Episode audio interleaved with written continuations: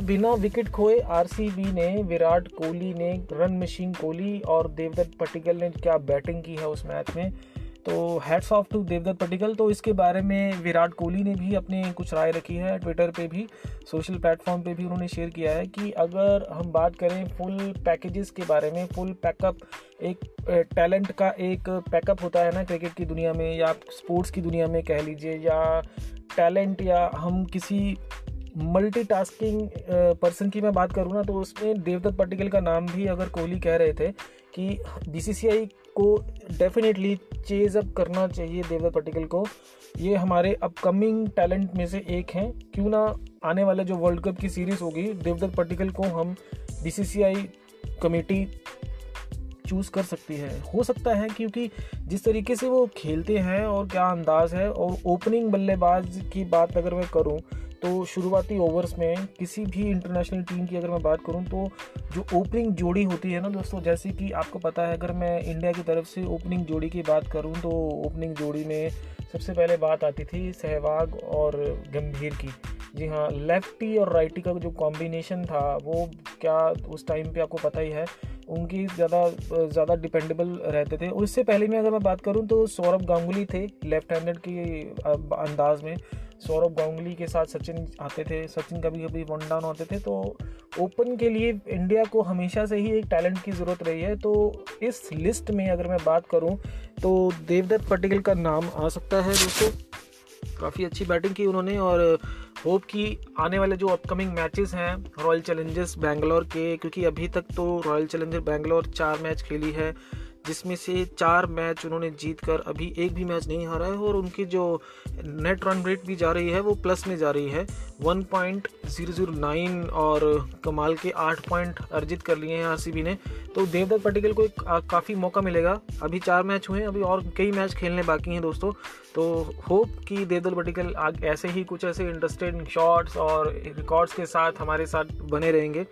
और दूसरी लिस्ट में अगर मैं बात करूँ तो चेन्नई सुपर किंग चल रही है। चेन्नई सुपर किंग भी जिससे कुछ लोग मतलब कि होता है ना कि एक ट्रॉल किया जाता है एक मीडिया पे सोशल मीडिया प्लेटफॉर्म पर आजकल हम किसी भी चीज़ को जल्दी से ट्रॉल करना हो तो नेगेटिव पॉजिटिव कमेंट्स तो पार्ट है सोशल मीडिया प्लेटफॉर्म का, आपको पता ही है तो सुनने को भी मिलता है कि इस चेन्नई सुपर किंग को कई लोग ऐसे कंसिडर कर रहे थे कि ये टीम टेस्ट टीम बन चुकी है।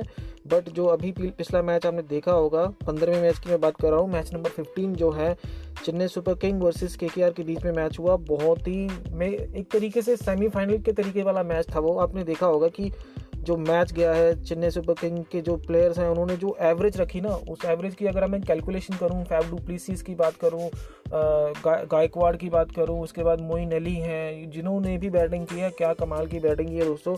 220 रन बनाए तीन विकेट पे 20 ओवरों में, और उनका जो सभी टीम्स के प्लेयर्स का जो स्ट्राइक रेट था, वो एक का था।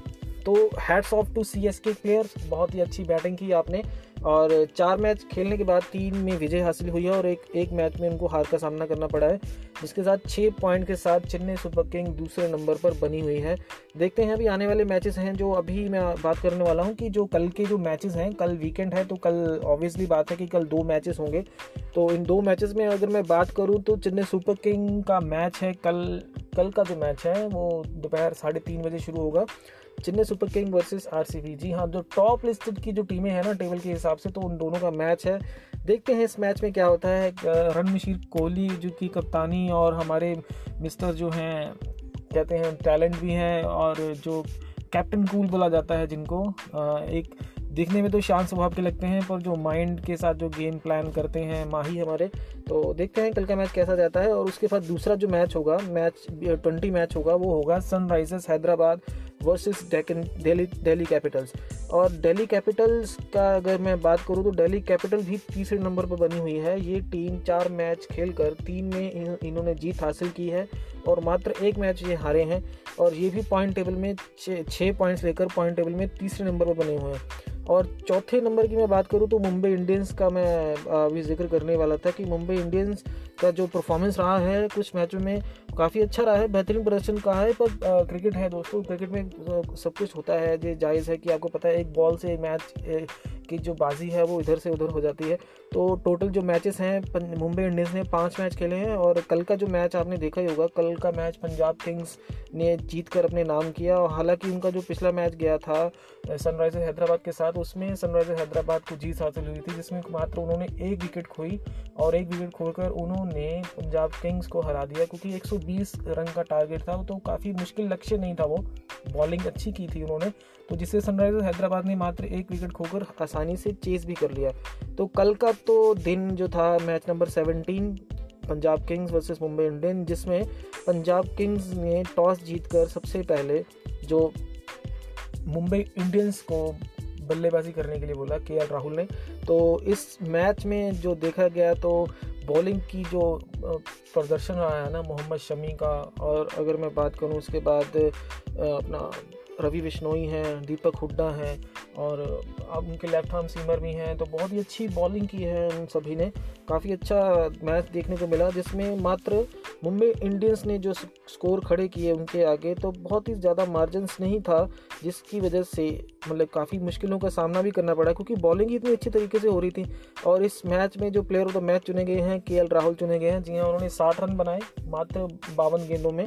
और शुरुआती जो मुंबई इंडियंस ने जब बारी खेली तो बैटिंग करने के लिए जब पंजाब किंग्स ने उनको बुलाया तो रोहित शर्मा ने जवाबी कार्रवाई में तिरसठ रन बनाए, बावन गेंदे का सामना किया।